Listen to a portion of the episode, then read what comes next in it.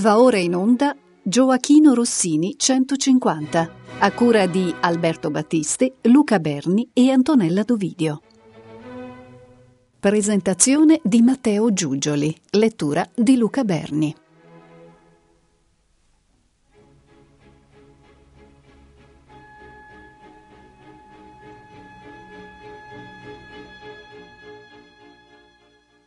Il curatore della presentazione di Rossini Ghiontel, Matteo Giugioli, ha potuto soltanto inviarci il testo, ma non avrebbe potuto raggiungerci negli studi, per cui eh, lo leggo io, Luca Berni, che sono uno dei tre eh, curatori dei Rossini 150, assieme a Alberto Battisti e a Antonella Dovidio.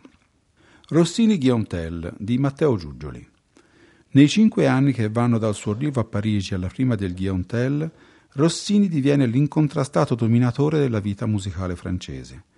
Per ottenere tanto successo, Rossini non ha bisogno né di francesizzare la propria arte di operista italiano né di italianizzare il gusto francese.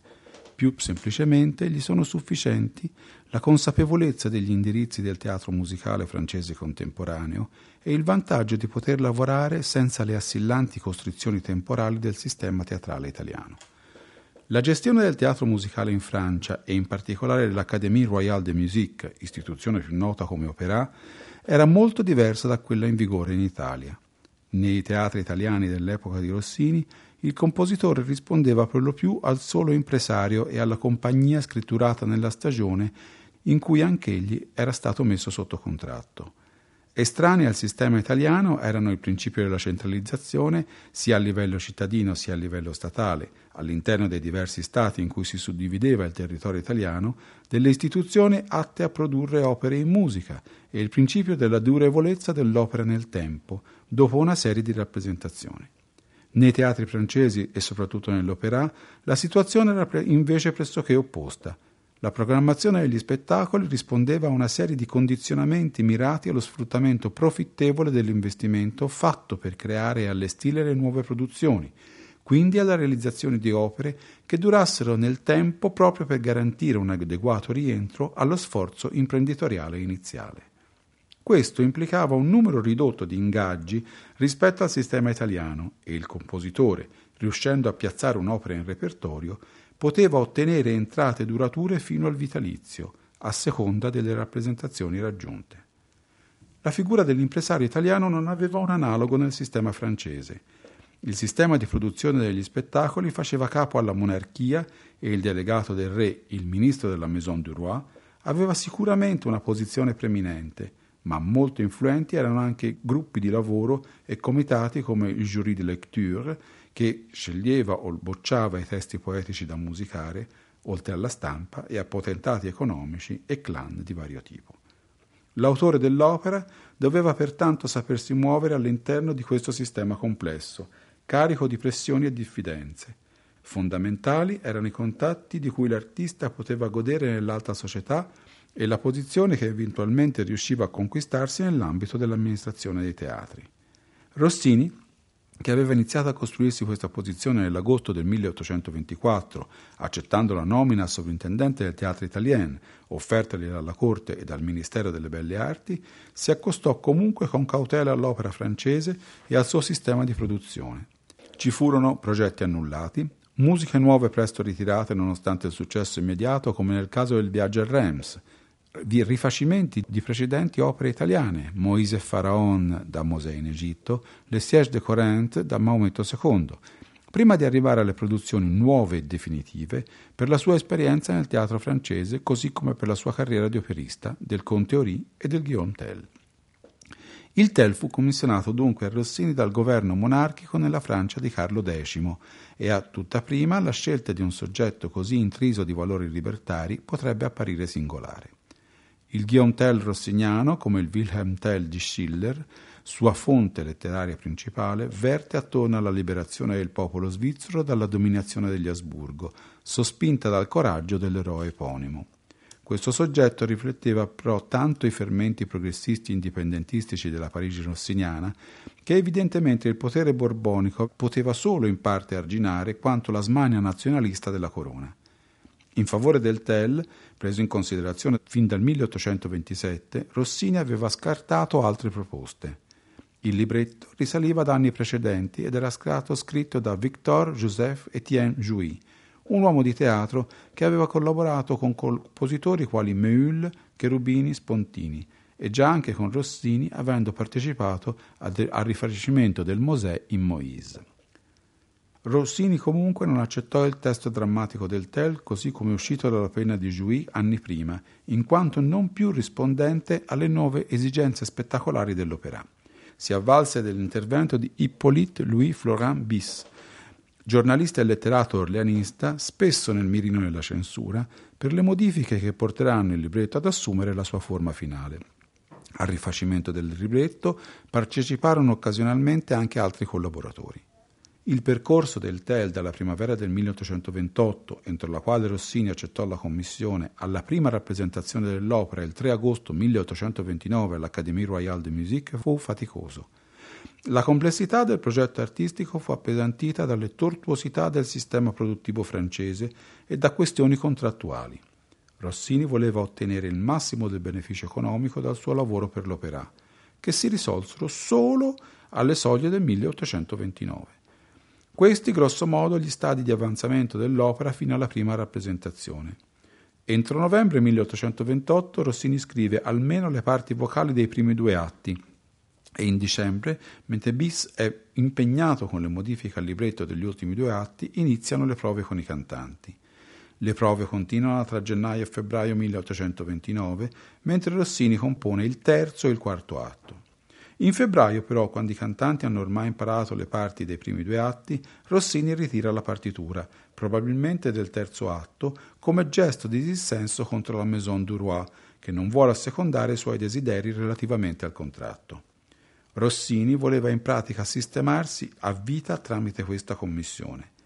Grazie alla mediazione del ministro della Maison du Roi il visconte della Rochefoucauld, le prove riprendono, ma Rossini in aprile ritira di nuovo le musiche e le prove possono riprendere solo in maggio dopo che il re Carlo X ha finalmente firmato il contratto.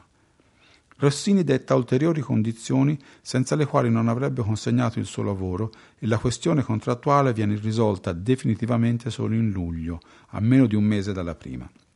In giugno Rossini aveva finito le parti vocali e l'orchestrazione di almeno degli atti primo, secondo e probabilmente la maggior parte del terzo. Forse, alla fine del mese, scrive i divertissement danzati. In luglio completa l'orchestrazione degli atti terzo e quarto e compone l'ouverture. Le prove con l'orchestra iniziano il 5 luglio, ma l'opera si rivela troppo lunga. Sono dunque necessari degli aggiustamenti, soppressioni e spostamenti di brani, con i quali si apre la storia lunga quanto la fortuna ottocentesca dell'opera e si tenga conto che essa durante la vita di Rossini superò le 500 rappresentazioni presso la sola opera, dei tagli e dei rimaneggiamenti del TEL. Il più macroscopico di questi interventi è la riduzione degli atti da 4 a 3. La versione in teatti fu ampiamente diffusa nel corso dell'Ottocento. La prima non si risolse in un successo eclatante né unanime.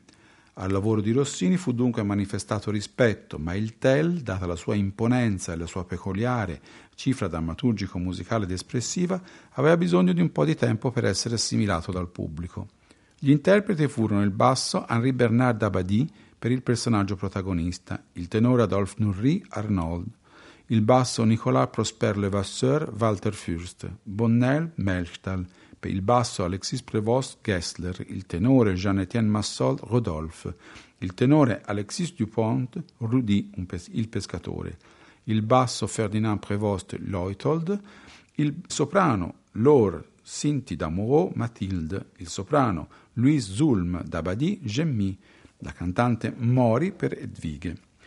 Direttore e concertatore fu Antoine François Habeneck, neofondatore nel 1828 della Société des Concerts du Conservatoire. Le scenografie erano di Pierre-Luc Charles Cicéry, che si era documentato attraverso un viaggio in Svizzera. Il costumista era Henri Lecomte, il coreografo Jean-Pierre Homais. Secondo il ricco contratto di esclusiva per l'opera stipulato con l'amministrazione monarchica francese, Rossini avrebbe dovuto comporre un'opera ogni due anni per un totale di cinque opere in un decennio a partire dal TEL. Rientrato a Bologna dopo le prime rappresentazioni parigine del TEL, Rossini rimase in attesa del libretto per una nuova opera, fino a quando non fu spronato a rientrare a Parigi nel 1830 dagli eventi della Rivoluzione di luglio. Nella capitale francese si trovò però, nel nuovo contesto politico, a dover difendere i suoi diritti contrattuali e nel corso del contenzioso con il governo che si protrasse fino al 1836 ed ebbe infine esito soddisfacente per lui, non volle correre il rischio, scrivendo opere per altre istituzioni, di compromettere gli accordi con l'opera per il riconoscimento dei quali stava lottando. Al termine di questi anni di attività per certi versi forzata, Rossini non tornò più a scrivere opere. Sul o sui perché di questa scelta, come è noto, il dibattito è tuttora aperto e molto probabilmente tale è destinato a rimanere, perché la decisione affonda nell'interiorità di Rossini, genio dalla personalità multiforme e difficile, nella quale dietro alla facciata dell'estroversione e della socialità spiccata si c'erano anfratti oscuri e imperscrutabili di malinconia, nevrosi, fragilità. Il Guillaume Tell è un'opera dal profilo stilistico ed espressivo unico, che segna un punto di sintesi e di svolta nell'ambito dell'opera rossiniana, una svolta verso un futuro che però non si materializza, dato l'abbandono dalle scene di Rossini, così come nel teatro musicale europeo. Nel TEL si incontrano e si fondono in modo originale opera francese e opera italiana, tragedie lyrique rinnovata e grandopera agli inizi il dramma storico neoclassico di taglio monumentale e dramma romantico di passioni strazianti e ideali assoluti. Consideriamo alcuni aspetti salienti del Guillaume Tell, concentrandoci prima di tutto sulla sua sinfonia iniziale o ouverture.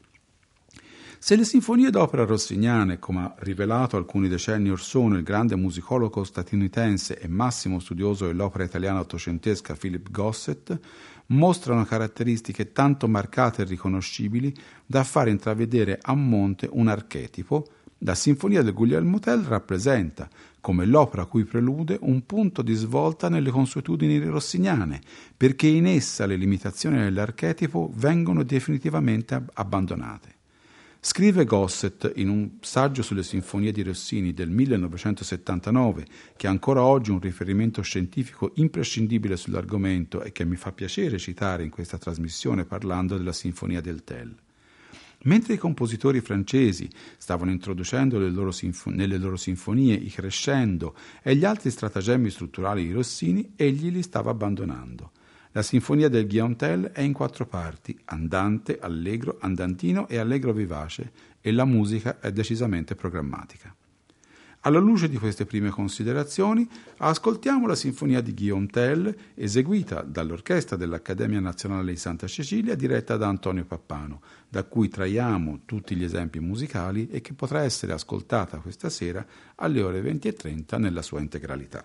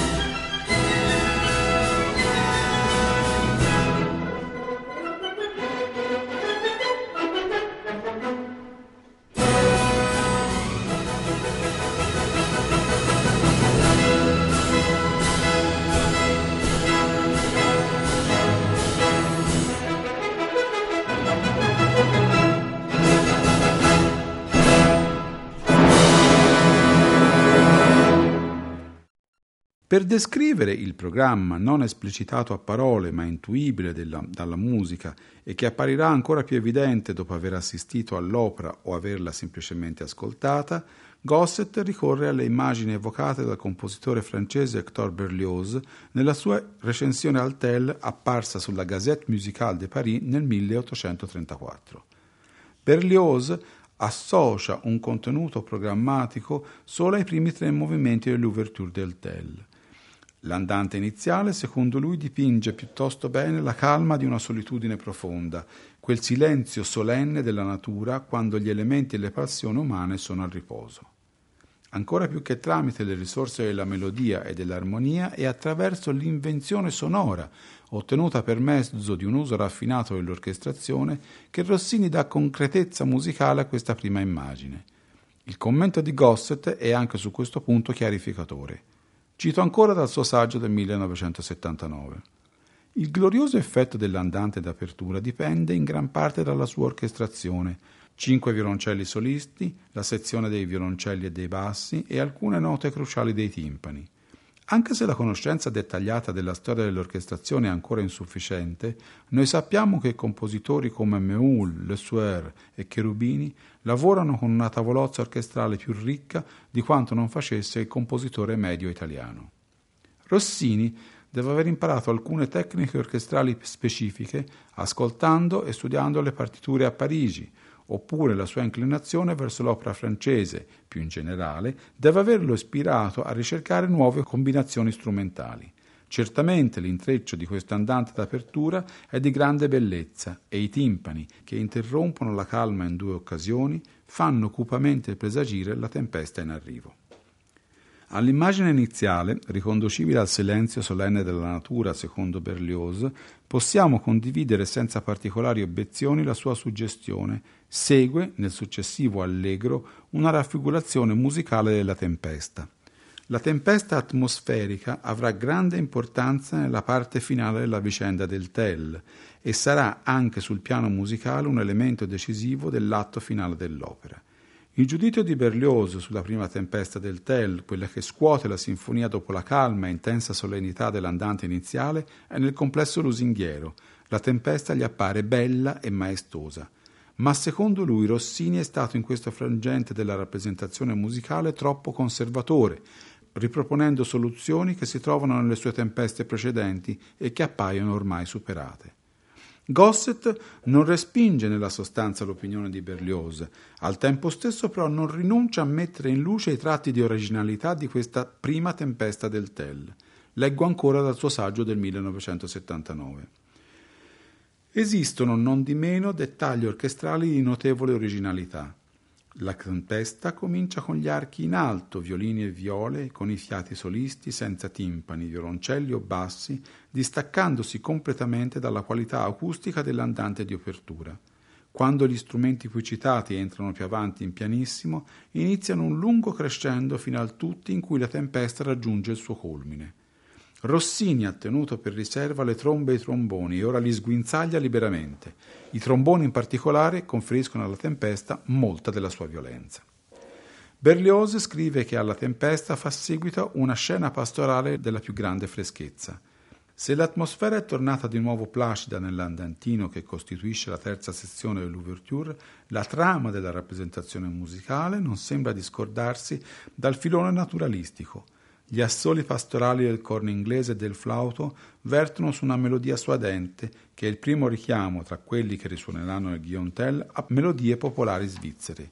Questi Rans de Vache, melodie cantate o suonate dai mandriani svizzeri, forse derivate da Rossini da un repertorio che era stato pubblicato a Parigi nel 1813 da Georges Tarenne, pervadono l'intera partitura del Tell, ora nella veste di semplici richiami dei corni, ora in quella di melodie di stampo operistico più compiutamente profilate, ora più genericamente come onde di suono.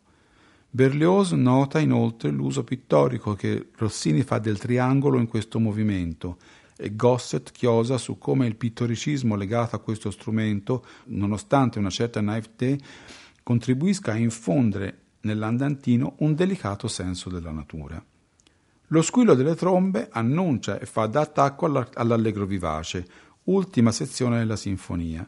Berlioz, come detto, non associa significati descrittivi a questo movimento, ma la musica, come ancora nota Gosset, assume innegabilmente il carattere di una sorta di grido di trionfo. A sostegno di questa ipotesi sta il fatto che Rossini, in una revisione dell'opera, usò questa musica in abbinamento a parole inneggianti appunto la vittoria e il trionfo. Gosset riassume con efficacia le caratteristiche di questo movimento nel contesto dei movimenti veloci delle sinfonie d'opera rossiniane. Questo movimento è strutturalmente distinto da un normale movimento veloce di una sinfonia di Rossini. Qui non è presente nessuno dei tipici stratagemmi, nessun crescendo, nessuna struttura tonale in forma sonata, nessun ponte. Rossini ha scritto un movimento in moto perpetuo, basato su pochi motivi ritmici pregnanti e arrangiato su un modello di archi intrecciati. Passando dalla sinfonia al dramma, vediamo in breve la vicenda che si sviluppa nei quattro atti del Guillaume Tell. Atto primo. Nel villaggio alpino di Burglen stanno per essere festeggiate le nozze di tre coppie di pastori. Un pescatore canta una canzone ma mentre gli abitanti esprimono la loro gioia per le imminenti nozze dei compaesani, Guillaume Tell è afflitto per lo stato di asservimento del suo popolo. I suoi sentimenti sono condivisi dalla moglie Edvige e dal figlio Germy. Il saggio Melchtal, invitato a celebrare le nozze, esorta suo figlio Arnold a pensare al matrimonio. Arnold reagisce però con stizza perché è innamorato in segreto della principessa asburgica Matilde. Si è innamorato di lei dopo averla salvata da una valanga. Mathilde è molto vicina al governatore austriaco Gessler, l'odiato tiranno che opprime la comunità svizzera. Quando da lontano si odono i corni che annunciano una battuta di caccia di Gessler, Arnold vuole andare incontro ai cacciatori sperando di poter rivedere Matilde.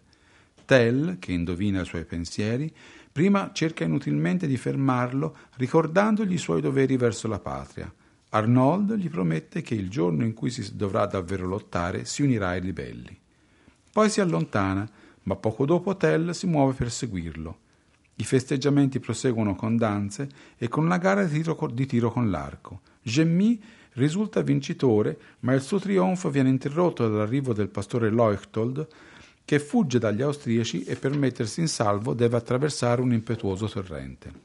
Mentre Guillaume lo traghetta sulla riva opposta, giungono i soldati austriaci comandati da Rodolphe. Melchtal, che impone al popolo di tacere il nome del traghettatore, viene arrestato e trascinato via.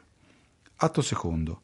Al calar della notte, in una valle profonda sul lago dei Quattro Cantoni, mentre risuona il corno di Gessler, cacciatori e pastori rientrano alle loro case dalla grande battuta di caccia. Matilde si apparta e riflette sui suoi sentimenti per Arnold, sapendo che egli l'ha seguita. Arnold la raggiunge, i due si dichiarano il loro amore e il giovane svizzero decide di arruolarsi nella milizia asburgica per acquistare i meriti necessari per poter aspirare alla sua mano. Al sopraggiungere di Guillaume e di Walter, Matilde si allontana dando appuntamento ad Arnold per l'ultimo saluto il giorno successivo. Guillaume e Walter portano la notizia dell'uccisione di Melchtal per mano austriaca Arnold allora giura di vendicarsi combattendo per la patria. I confederati dei tre cantoni, giunti nel frattempo, pronunciano la formula del giuramento al sorgere dell'aurora. Atto terzo. Presso una vecchia cappella in rovina nei giardini del palazzo di Altdorf, Arnold confida a Matilde di voler vendicare il padre. Pur essendo innamorato di lei, egli sa che la nuova situazione politica minaccia di dividerli per sempre. La donna, disperata, lo implora di salvarsi invitandolo a fuggire, ma Arnoldo è ormai deciso a difendere la propria terra. Intanto, nella piazza di Altdorf, Gessler fa celebrare il suo potere costringendo gli svizzeri a danzare il loro mangrado e ad inchinarsi di fronte a un trofeo d'armi eretto nella piazza. Guillaume e suo figlio rifiutano l'imposizione e vengono condotti davanti a Gessler. Rodolphe riconosce in Guillaume colui che ha tratto in salvo Leuthold. Gessler ordina perciò di arrestare Guillaume e gli impone, per avere salva la vita sua e del figlio, la prova della mela, ossia di colpire con una freccia una mela posta sulla testa del figlio. Aiutato dal coraggio del figlio, Guillaume affronta e supera la prova, ma nel sollievo generale Gessler scopre la freccia che Guillaume aveva nascosto per ucciderlo nel caso in cui avesse fallito la prova della mela e condanna ancora una volta padre e figlio alla morte. Questo è troppo per Mathilde, che si interpone per Gemmy.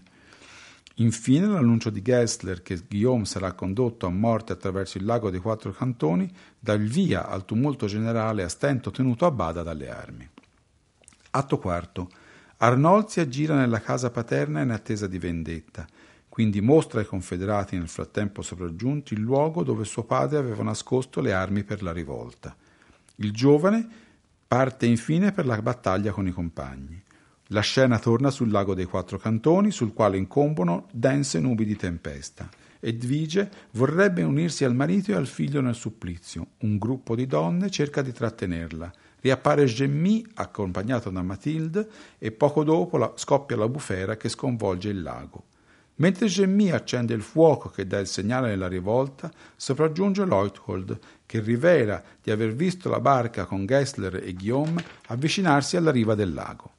Finalmente si vede Guillaume manovrare arditamente per raggiungere la riva. Riuscito nella manovra, Guillaume balza su uno scoglio e respinge la barca con Gessler e le sue guardie. Con l'arco portogli prontamente da Gemmy, colpisce poi a morte Gessler. Con l'arrivo di Arnold, che ha intanto conquistato il castello di Altdorf, la vittoria è completa e il placarsi della tempesta sembra annunciare l'avvento della libertà. Questa conclusione dell'opera, con il ritorno del tempo sereno e con esso della luce dopo la tumultuosa e tenebrosa tempesta che tiene in scacco i personaggi per buona parte dell'atto finale, ci riporta agli spunti naturalistici, tra i quali la tempesta in contrapposizione al clima sereno abbinato all'idillio pastorale dell'Ouverture. L'Ouverture del Tell non è solo un'imponente sinfonia d'opera, adeguata alle proporzioni dell'ampiezza del dramma ed eccentrica rispetto agli standard di Rossini nelle sinfonie operistiche per via della sua struttura non vincolata all'archetipo e in ragione del suo carattere programmatico. Nella Sinfonia del Tel si può individuare una chiave per addentrarsi nel senso profondo dell'ultima opera di Rossini, che ha nel rapporto tra uomo e natura uno dei suoi temi essenziali.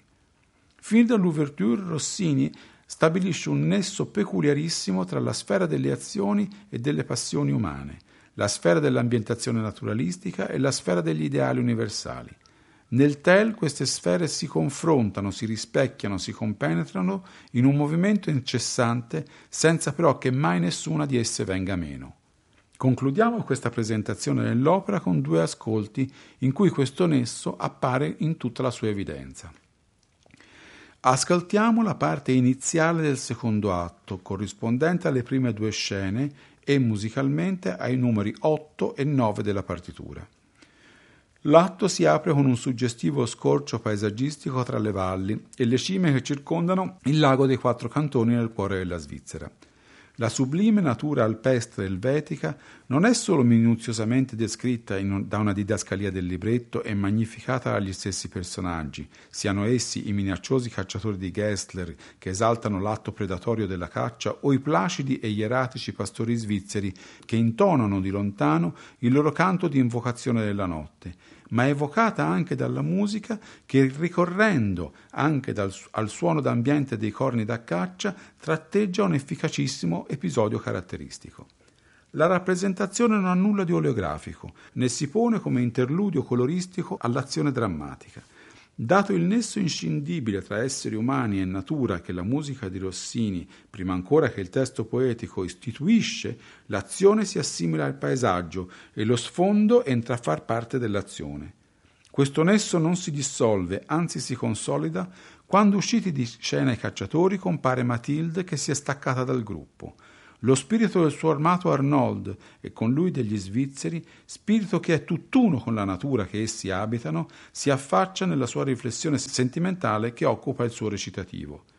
L'elemento naturale domina quindi la seguente romanza, uno dei momenti lirici più intensi dell'opera, in cui Matilde si rivolge al bosco oscuro come suo gradito rifugio per le pene del cuore.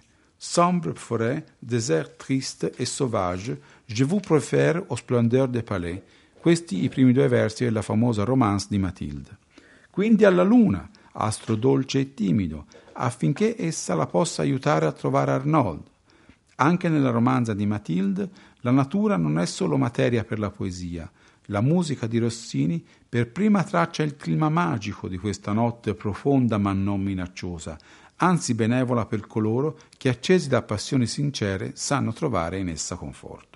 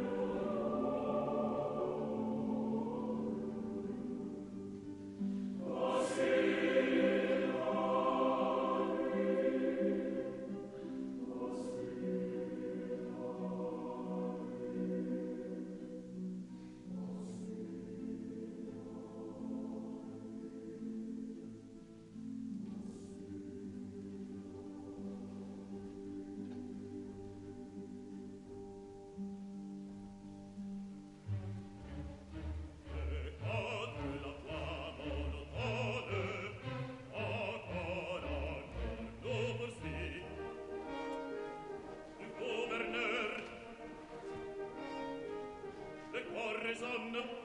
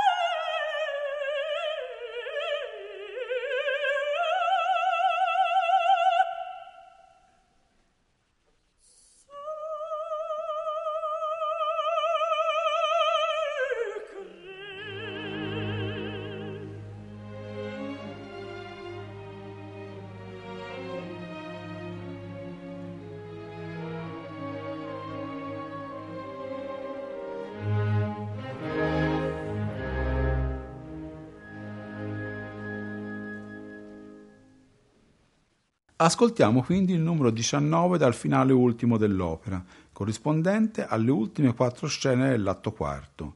Qui più che mai azioni umane ed eventi naturali sono un tutt'uno inestricabile. La tempesta imperversa sul lago dei quattro cantoni. Nella concitazione del momento, Leuthold vede Guillaume approdare salvo su uno scoglio e liberarsi dei suoi carcerieri. Lo annuncia ai familiari di Tel che felici si ricongiungono con lui. Ma la liberazione non è compiuta.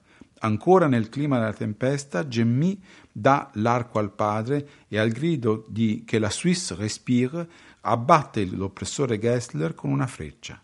A breve giungono anche Walter e i confederati, poi Arnold ad annunciare che Altdorf è finalmente in mano degli svizzeri. La tempesta allora, con tempismo perfetto, si placa e la luce ritorna.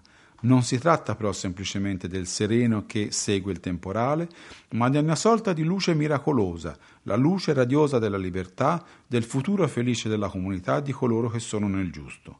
Questi valori traspaiono nel libretto, ma non potrebbero assumere concretezza estetica senza la felicissima invenzione musicale di Rossini in questo celeberrimo finale che andiamo ad ascoltare.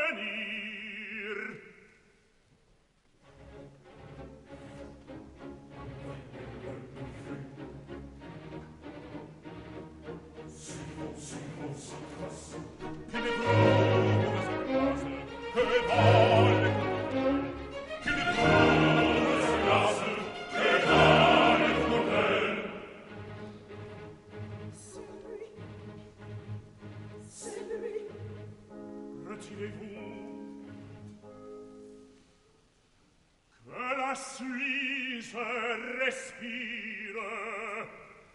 À toi